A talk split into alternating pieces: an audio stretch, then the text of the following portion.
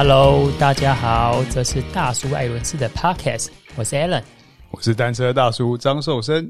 他说近期有什么有趣的事情，有什么杂事，我们来聊一聊吧。我先分享一下，呃，我最近开始去学游泳，哦、那也跟各位听众分享一下。其实我不是不会游泳，而且我有救生员跟救生教练的证照。那这个救生员的证照呢，也可以跟各位听众分享一下。我记得那个是我我那一年去台中自由车厂。学习的时候，因为我我都想说，如果我们要学习，就要去找。名师学习，像我的跑步，我有一段时间大概两个月是师承台湾马拉松纪录保持人许基胜许老师。哦，那在自行车这一块要去找谁学习呢？当然是找我们的徐瑞德许教练嘛。哦，因为我家住在台中市区这边啊，因为要到大甲，每天要过去许教练那边，就要先翻山越岭。爬一座大肚山，那通常呢，因为许教练那边大概是两点或两点半就开始呃着急了，要准备跟我们这些小选手勉励一番。那、嗯啊、所以呢，我们要从市区过去，大概就是要正中午的时候，你就慢慢嘟过去，然后你有时候想说，到底要吃跟不吃，要吃多少，要在中间这边挣扎。然后这段时间呢，我觉得实在是有点辛苦啦。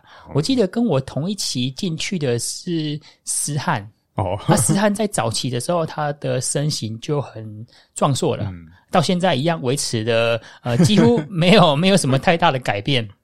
那大概维持这样子一个多礼拜的生活啊，我就跟许教练讲说，嗯、呃，教练，我有看到那个网络上有在报名救生员哦，我想要去考一看。然后说哦，后啦还有个哈利啦，所以可能教练也觉得说，哎，我可能呃这样子刚入门，然后很难适应这种，我觉得是学长学弟制的自由车文化，应该说是运动师徒制啊，还有说这种运动学长学弟制，哎、啊，我这种门外汉刚开始要进去适应的话，可能比较难一点点。不是啊，你从西屯。然后套顶岛，翻过大肚山，等到那边那个队员集合讲完的时候，你说报告教练，我已经练完了，再骑回去就差不多了。而且我去的时候是，我记得是大学毕业，然后有一段时间可以衔接研究所，嗯、所以那时候是七月到九月的时候，是天气正热的时候。现在是时节是差不多，没错。你就大概，我记得大概我是十一点半的时候要出发，嗯啊。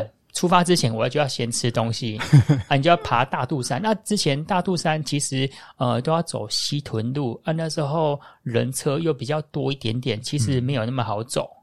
嗯、哇，这个大肚山两边的路还真的是都没有什么树荫哈。对啊，对啊，所以也应该感谢徐教练，让我有去考救生员跟救生教练的资格。救生员听起来是出路真的是不错啊，因为我们以前在学生时代都听说。呃，那些体专的啊，暑假去站个游泳池的救生员，一个暑假可以赚不少收入，欸，是还不错哦。如果说你还有救生教练的证照的话，啊，因为其实呃，我后来是念休闲运动管理研究所，嗯，那我们所长有讲，其实他在他这样子数十年的教学经验当中啊，他发现有三个运动比较可以赚钱的哦。森哥，你可以猜一下吗？嗯，游泳。游泳对，网球，网球可能比较难一点点。真的吗？我是听还有网球，还或是高尔夫这一类的。高尔夫，嗯，那还有一个，我觉得你可能猜不到，因为它是室内的。什么？瑜伽？国标舞。国标舞，没错，这个普及性不高啊。诶，没有，可是他，呃，我我后来有一个同学，他是全运会的国标舞冠军，哦，因为他跳的不错，所以他安排的课程就很丰富。在大概十多年前，我记得他，呃，就是呃一边念研究所，然后可能一天接个几堂课，大概都可以月入六位数哦，哦。还是他把那个。教国标舞可以嫁给首富郭台铭这种平均值都算进去了，应该有这个投报率都加进来了，应该有可能。那国标舞好像我看最近好像又没有那么流行一点点了，可能之前呐，就是因为这种休闲运动，其实物换星移，每十年每十年这样子一直改变。嗯、你看运动的潮流会有一些改变嘛？对，对没错。然后我讲到游泳部分，那呃，其实自由式呢，我都算是自己学的。那自己学呢，就是有一些知识，可能自己在有的时候，你没有意识到说，不管是你的手肘有没有抬高，或者是说你的身体有没有呈水平，那你都需要有人来指导。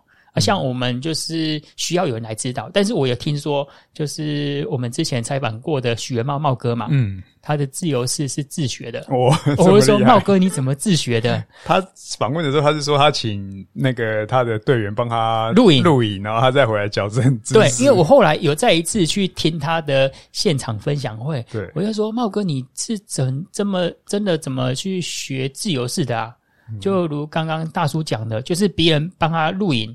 然后看影片，然后再对比，就是可能职业组的精英怎么游，然后他就可以去想象、去揣摩说，哦，我哪一块肌肉要怎么使用，这样子。他只是控制能力很好。对，对，我一听到说游泳不从小开始就没机会，我就不想尝试了。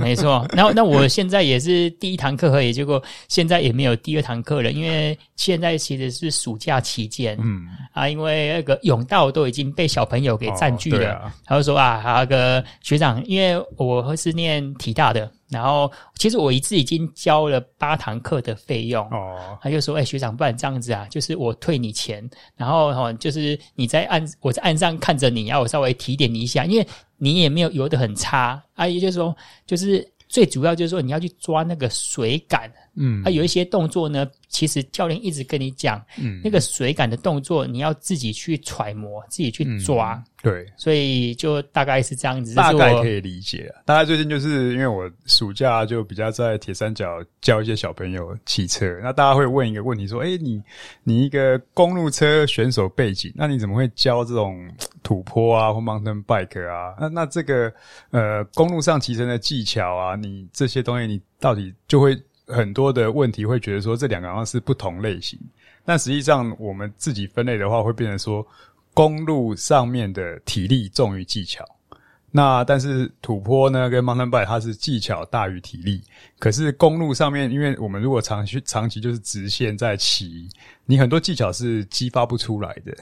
那你必须要用土坡跟 mountain bike 去这种过弯啊、上下坡啊、重心转移啊、刹车啊、过弯，这样子反复的来操练之后，你对于骑公路的一些基本的技巧反而可以更熟。没错。那就像你讲那个水感，我大概能够领略到，就是说，因为你你很多东西要持续游很久，可能才会有那些姿态或形态出来，嗯、然后才是一个一个机会教育的点。对啊，所以有时候要用环境来去刺激，那才可能把这些呃不对的地方抓出来。没错，那我想要问一下大叔，就是因为我接下来有报捷安特杯的铁人两项嘛，我接下来问一下茂哥，就是在这样铁人两项的比赛当中，他的跑步是两公里，嗯，骑车四十，嗯，在跑十，在这个过程，其实我会觉得他这个距离比五一点五。虽然说还长了零 长了零点五公里，可是实际上呢，它的节奏应该比较快。嗯、然后在这么短距离、中短距离来说，我不想要换衣服，嗯，因为它应该也不会有一个 fitting room 让你去换衣服嘛。当然不会啊。对，那在这个时候呢，骑车的时候你要选择穿车裤。可是穿车裤，你在跑步的时候呢，你就会很像就是穿着尿布一样在跑步一样，或是说你在骑车的时候忍耐一下，嗯，然后让自己稍微诶觉得不舒服一点点。可是跑步的时候呢，你就可以穿上跑裤了。就是你用跑裤，还是说你要穿车裤来完成铁人两项？你的经验呢？我的经验哦，因为我自己也没有真的很参加过铁人两项，铁人三项反而是有啊。那两项，因为我。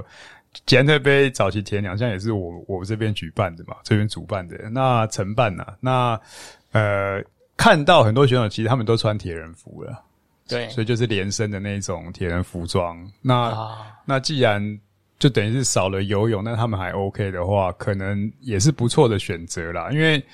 你说穿车裤，而且我们虽然自行车是我们的强项，可是跑步越是弱项，可能跑步花的时间会越长。对，那你这个裤子，那另外一点就是看天气啊。嗯，如果天气凉爽一点，我觉得还可以接受。我觉得可以跟听众分享一下，铁人裤呢，它的裤垫的厚度就是介于跑步，跑步就是完全没有、嗯、啊，车裤就是说一般的厚，或是我们讲说算是标准的厚度啊，铁人呢就是有点厚又不太厚这种感觉。居中间这样子，但是，呃，它这个因为它是要游泳嘛，嗯、那你吸水的部分跟后面来的部就是这些部分。不过我觉得，像如果你真的到夏威夷超铁，他们穿的服装应该也也是不会太薄啦，因为要骑那么长的距离。然后在，我觉得以你现在铁人两项的话，最主要就是跑步的时候这个透气性的问题。对，对啊，那可能还是要看天气啊。我我在想到，我其实有一件。铁人裤，只是那个时候的铁人裤没有说现在那种连身的，看起来就是呃比较符合空气力学，而且游泳的时候舒服。再来是说，让你穿起来不会那么的严肃。我讲的严肃是早期我买那件叫做 TYR，它是泳衣品牌，对，三角的。然后那那一段时间，因为我我的体型其实。老实讲，没有很好看，就是下半身比较粗壮。啊，你穿三角的，如果穿三角，你的下半身很修长，哇，那真的是啊，都给它撑起来一级棒嘛。然后我们穿起来，好像我觉得亚洲人穿三角的，就是不知道有一点真的是老一辈的铁人才会穿这样的服装出来，让我想到那个汪 Sir 跟发董。对，所以到时候你大概记得，就是我刚开始是二零零三、二零零四年那时候在买铁人服装的时候，其实真的只有三角而已。那个不是说我们要秀自己的尺度，而是在当时只有这个选择。嗯，但现在现在的都比较 balance 一点啊，对啊。嗯、不过。我是觉得这个，呃，以捷安特杯的话，我觉得骑车的安全性真的还是要要思考啦。对啊，嗯、因为铁人服它很多是无袖的啦。对，那无袖的是比较你说长距离跟他们人数会拉开。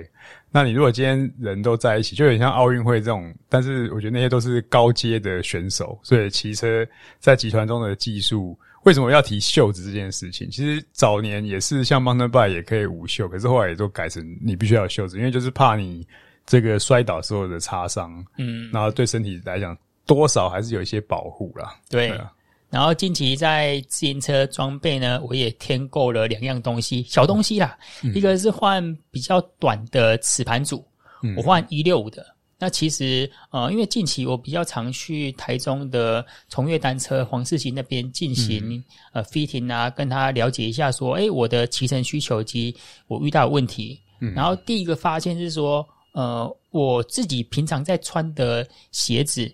我就发现到了夏天可能会热胀冷缩，因为我的 我的脚型是属于那种宽楦的，嗯，然后比如说有一双鞋子，我那时候是在西班牙买的，三月份的时候买的，那时候在西班牙穿，可能天气比较冷，是因为十度以下，所以穿起来我觉得都还蛮舒适，还蛮贴脚的，还 OK。可是到现在六月份、七月份穿，我就觉得。脚胀大就穿的就很不舒服，然后鞋子一样啊，车鞋，因为有一双鞋子大概是三四年前买的，可是以前我骑车的时候，大部分都是冬天骑车外骑比较多，嗯、对，啊夏天呢，因为骑的比较少嘛，啊可能说一个小时之内在长途骑乘，你还没有发现还没有痛之前，你就已经结束骑程了。而且我有印象中看过一篇相关的报道，就是说我们在运动骑车或者是跑步这些运动的时候，可能。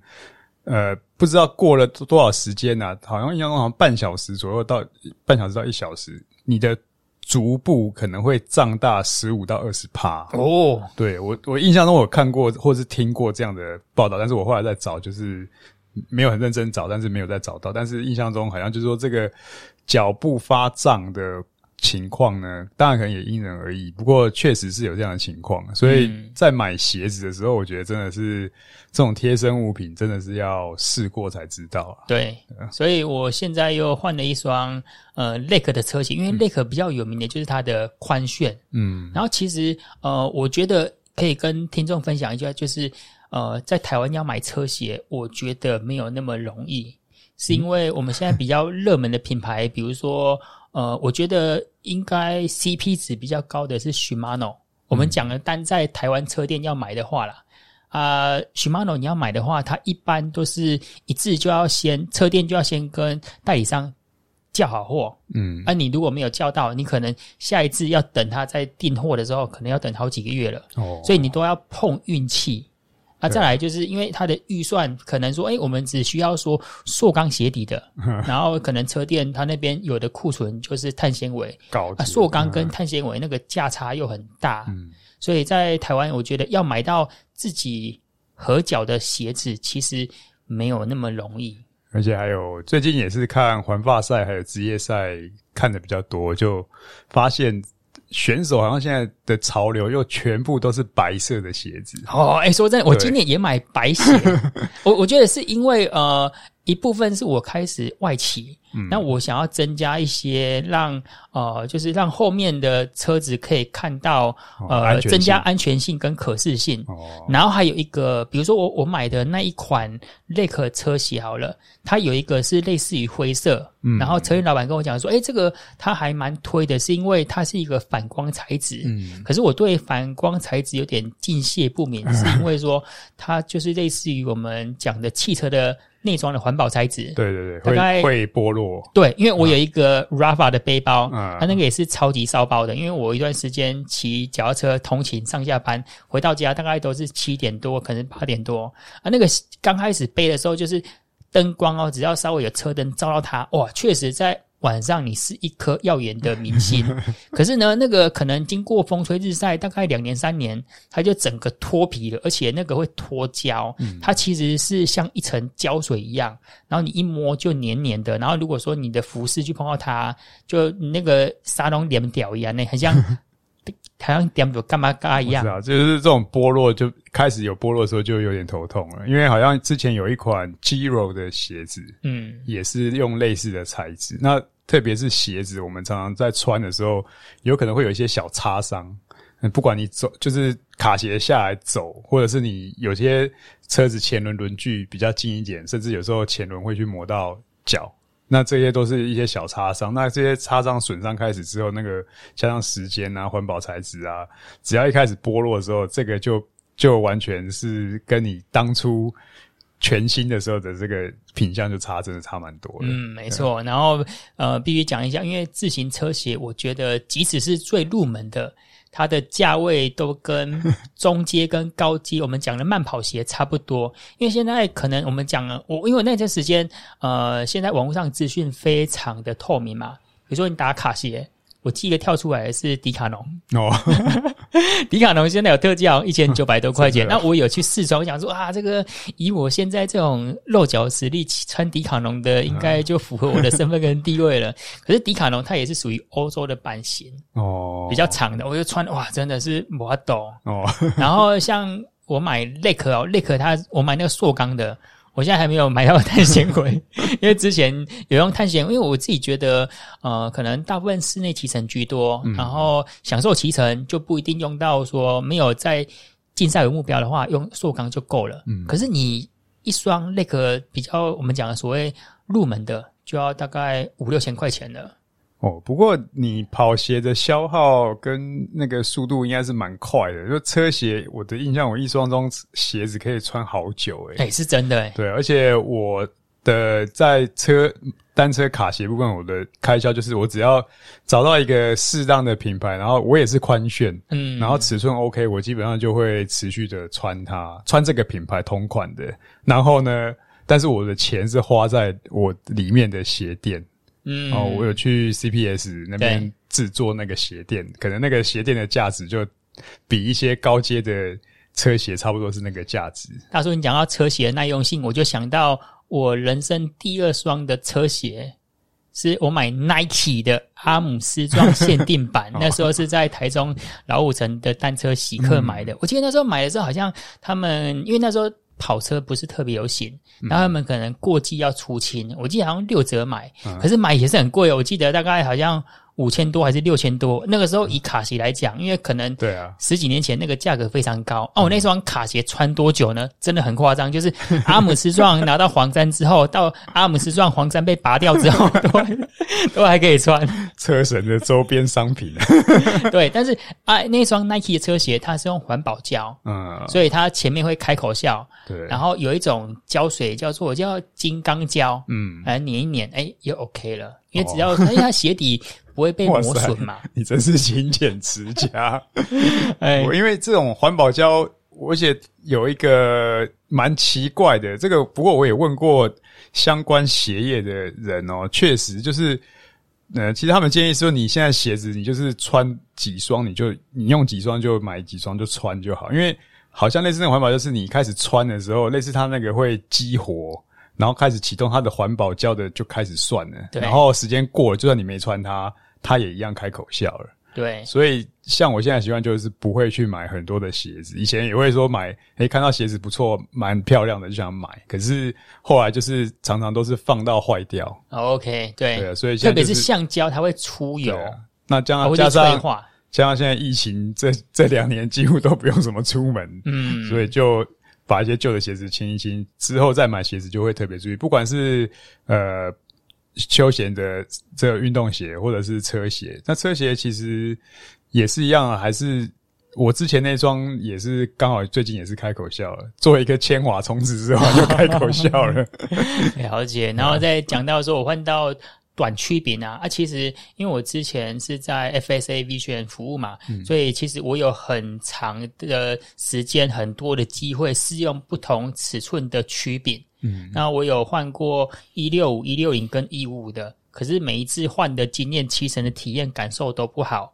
然后这一次呢，我是使用一六五的，嗯，然后我用起来呢，因为真的我觉得蛮感谢黄世新帮我 fitting，嗯，然后它的调整呢，第一个是先帮我的坐高降低，嗯，啊，我的坐高从原本的七十公分降到六十八。哦，降两公分，然后再来是坐垫往前挪，嗯，算是说把 setback 打到前面的底了，嗯，然后他一直有跟我讲说，因为我之前可能呃稍微膝盖会痛啊，或者是说我的小腿比较紧绷，是因为可能坐高我相对调的略高一点点，嗯，那所以我的小腿在踩踏的时候，我觉得可能是无意中会去转踝，嗯。啊、呃，去转踝才可以达到那个下死点。毕竟你是徐徐教练，另外一个徐教练也教过你是吧？哎，然后我我现在给黄世新这样调整过，我觉得目前呃，因为我我我我现在室内骑乘我比较少用 Zwift，嗯，我一开始是使用 Trainer Roll，嗯，然后后来大叔你跟我讲就是说，就是有一个 CP 值更高的选择叫那个 Trainer Day，对，那那其实呃，我自己也有 Zwift 账号，或是说其他的，比如说。With you 也可以免费骑乘嘛，嗯，但有时候就想到说许仁茂讲的，就是眼睛也会疲劳。那、啊啊、如果说你用像 Trainer Roll 跟 Trainer Day 啊，跟听众分享一下，这个呢就是呃我们一个线上教练的课程，就是他今天开一个课表给你、嗯、啊。如果说比较聪明的像 Trainer Roll，他。嗯你比如说，哎、欸，呃，我两个月之后要参加捷安特杯，嗯，然后你就说，哎、欸，这个是你的 A 级赛事啊，它的赛程是怎么样子啊？然后你每天的训练时间多久？每个礼拜有多少训练时间？他就没安排好。然后这个礼拜呢，你就是照这个照表操课，一开始要做一个渐进式的 FTP 测试、啊嗯、Ramp Test。对对啊，RAM test 测试完之后，他就会给你一个诶基本的体能指标，就是诶那你目前的呃预测 FTP 大概是一百八，然后就给你一百八的菜单这样去骑乘。啊，你就是如果说你用智慧型训练台的话，你就完全可以无脑的骑乘，因为它到了下一个菜单要进行课表调整的时候，阻力会自动对它的它的阻抗会自动增加。嗯，因为这个部分可能可以提一下，就 Trainer Roll 蛮适合非常。呃，新手，那新手要用它，就是好处就是你把比赛日期设定之后，它自动产生课表。不过我觉得这个也是要跟听众讲一下，就是说新手，但是你要当他给你这些菜单之后，你要去还是要就是听你自己的体感，嗯，因为你很多的 setting 不一定 set 对，因为他有问你说你现在是一周是多少，你的 level 是到哪里啊？有些人可能会会设的比较高。诶、欸，我是属于有在练的哦。那其实你可能在他们的定义里面，呃，我觉得老外跟这边的定义是有点差异。哦，对，所以有可能会课表会稍微重一点。对，然后网络上也有一个 YouTuber 也是批评过 Trainer Roll 的课表给的太重。那那我会建议 Alan 用 Trainer Day，因为 Alan 至少自己是知道有这样的经验的，而且所有的 ERG 什么一些课表也大概知道自己要什么。那 Trainer Day 会比较适合，就是你大概有一些自己的基础那这样的话，它的就是月费也比较少了，然后使用的感官直觉也也蛮直觉的，我觉得也蛮简单好用的。嗯、对，所以大叔你也用 Trainer Day？有啊，其实我最近的训练就开始了，因为我八月从八月一号开始吧，算是比较正式的一个，算是一个。尝试要回来，那第一步就先减肥嘛。对，因为我这这荒废了两年，体重也慢慢慢慢从六十三又爬到将近要八字头了。哦，对啊，七十八在这边八十，然后我现在想说，那最主要每年成长百分之十，这个投报率很高。对对对，这年化报酬率非常的好，吃什么就长什么，打败大盘。对啊，吃一点点就可以长这么多，你看，对啊，就是呃，总之呢。之前就是因为被腰背这边的伤困扰嘛，可是后来我想也没办法，就一直要等它完全好很难呐、啊。后来我就有在找了一些动作是可以舒缓也比较有效的，就至少，然后再把我本来一周两次比较有算是有稍微强度的训练之外，就补足其他的一些算是低强度的。那因为第一目标先减肥嘛，所以先不用想考虑什么强度，然后就。这个时候呢，反而就不太适合用 Zwift 的团旗呀。嗯、说实在，团旗有时候会把你的那个求胜的意志激发出来。但是我想要讲一下，就是因为我都用 iPad 来操作 Zwift。然后我觉得，其实我现在在要进去的时候，因为它会分 A、B、C、D 组嘛，嗯，因为我的金手指好像 我要按 D，永远按成 A 或者按成 D，我不知道你有没有这种就是误触的经验，因为我目前反而用 Zwift 在骑乘的时候都没有办法挑到我适合的组别。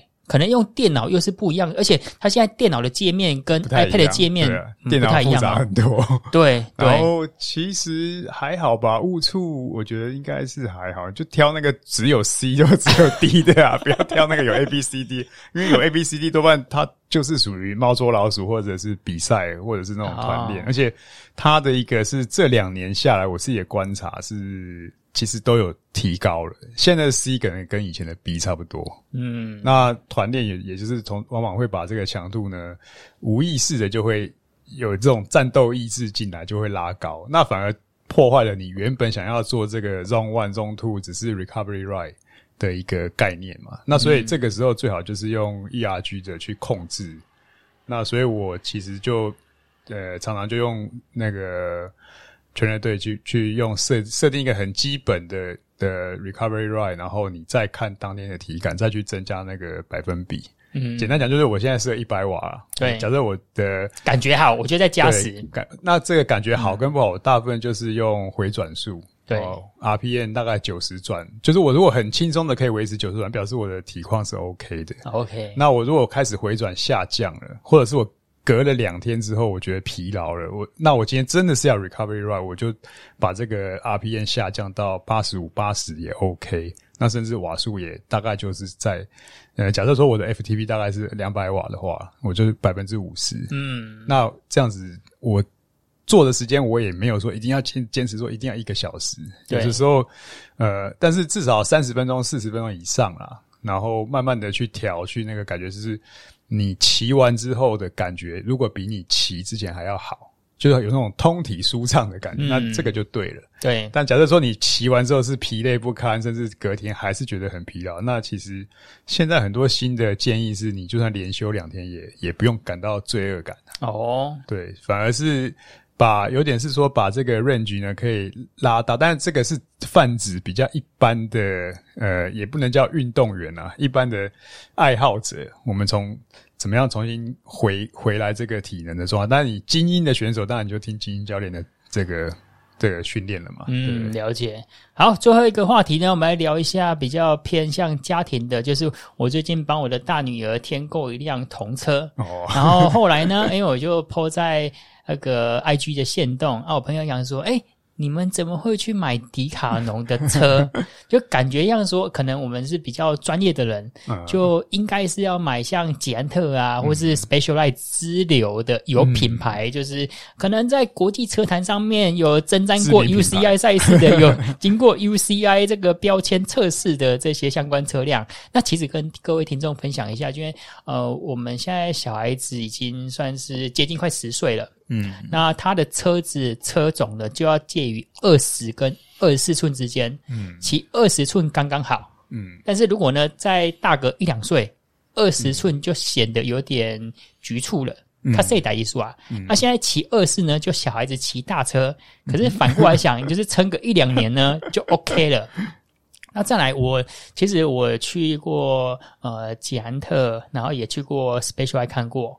那为什么后来选择迪卡侬？是因为其实这三间的价差，除了 Specialized 之外，因为 Specialized 真的是比较贵一点点，嗯、可是它的设计啊、形象确实是比较高级。然后我们就先另当别论啊，因为我们就想说，小孩子就是给他一个好骑、安全，然后我们全家可以健康享受休闲生活的车辆为主的话。那捷安特呢？我觉得，因为我们车子要载两台脚踏车嘛，嗯，一台更小朋友的十六寸的，那其实，在十六寸的时候，已经车子有点局促了。那如果你要再再载一辆，比如说二四寸的，我就势必要把前轮或是前后轮都拆掉。然后，在我稍微观察当中呢，在我们预算的这个门槛里面啊。迪卡侬算是蛮佛心的，他的车子竟然，他大部分车子都是有配有快拆的哦。嗯，那反而是呃，目前捷安特车子就是呃，都是属于那种螺母式的啊。螺母式的当然也不是说很麻烦啦，可是你出门就要带一个扳手，就是在后车厢要放着一个扳手，然后多一些工序来拆卸轮组。嗯，这没办法。现在同车一直是因为这一块我研究算也蛮久的，就是我觉得同车是一个。算是自行车产业里面最被忽视的一个 level，因为大家都认为说小孩子长得快，然后父母的投入的也不太那个，所以在很多的给小孩子的单车的自行车上的人体工学上，完全设计是不符合儿童的。那第一个就是大家的观念就是会变成说，呃。想要骑小孩子也想骑大车，嗯，那父母也会觉得就是买一个大一点以后可以骑久一点，但是这时候有时候考虑到他们的体重跟车重的比例，那因为现在这种童车有时候重的我看也要十公斤吧，对对啊，那不止，我那个有加前后挡泥板要十三对啊，那你小孩子体重才多少？对，才二十出而已，对啊，所以你你你想象我们现在如果假设一个六十公斤的成人或七十公斤的成人给你一台二三十公斤的车，你你能有办法骑吗？所以。第一个就是重量，第二个就是这个 BB 的宽度，嗯，因为这个规格全部都是符合大人的，有有很少有做特别去改，然后曲柄的长度，然后最最麻烦是一个刹车手把的这个地方，对，然后很多变速都用转把，嗯，哦，转把我们那个还是转把，真的转不太动。但是你现在要找要找算盘式的也很难，几乎都没有配这个，因为转把久了以后它就卡住，对，然后想我觉得应该。刚开始新车的时候，小孩子就转不动了，okay, 就转不动了。所以我是觉得这个转把的这种妥善率啊，跟他对小孩子的握力，根本是很像没有办法考虑到他们的那个。然后迪卡侬是刹车把那边好像有点改，是还不错。嗯，那其他有的那刹车把的距离啊，其实小朋友都算。所以我就看，因为我教很多小朋友骑车嘛，所以我觉得他们用他们的车这样子在骑，其实是蛮辛苦的。嗯，那但是也没办法，因为目前市面上的规格大概就是这些，然后你然后小孩子还是很开心啊，就是反正有骑，然后有这种速度感，他们就很满足了。所以在教这些基本的安全的时候，有些时候是硬体的方面，如果可以看看有没有什么厂商再多做一些专门给儿童的车辆的设计，我觉得会更好一些。嗯，没错，没错。好，那这一集呢，就是我跟大叔的闲聊，跟各位听众 update 一下我们近期发生有趣的事情。啊，感谢你的收听。如果你想听什么主题，可以在 FB 搜寻“大叔爱轮事”，或是透过 Podcast 留言告诉我们。这一集就到这边，我们下次见，拜拜。拜拜。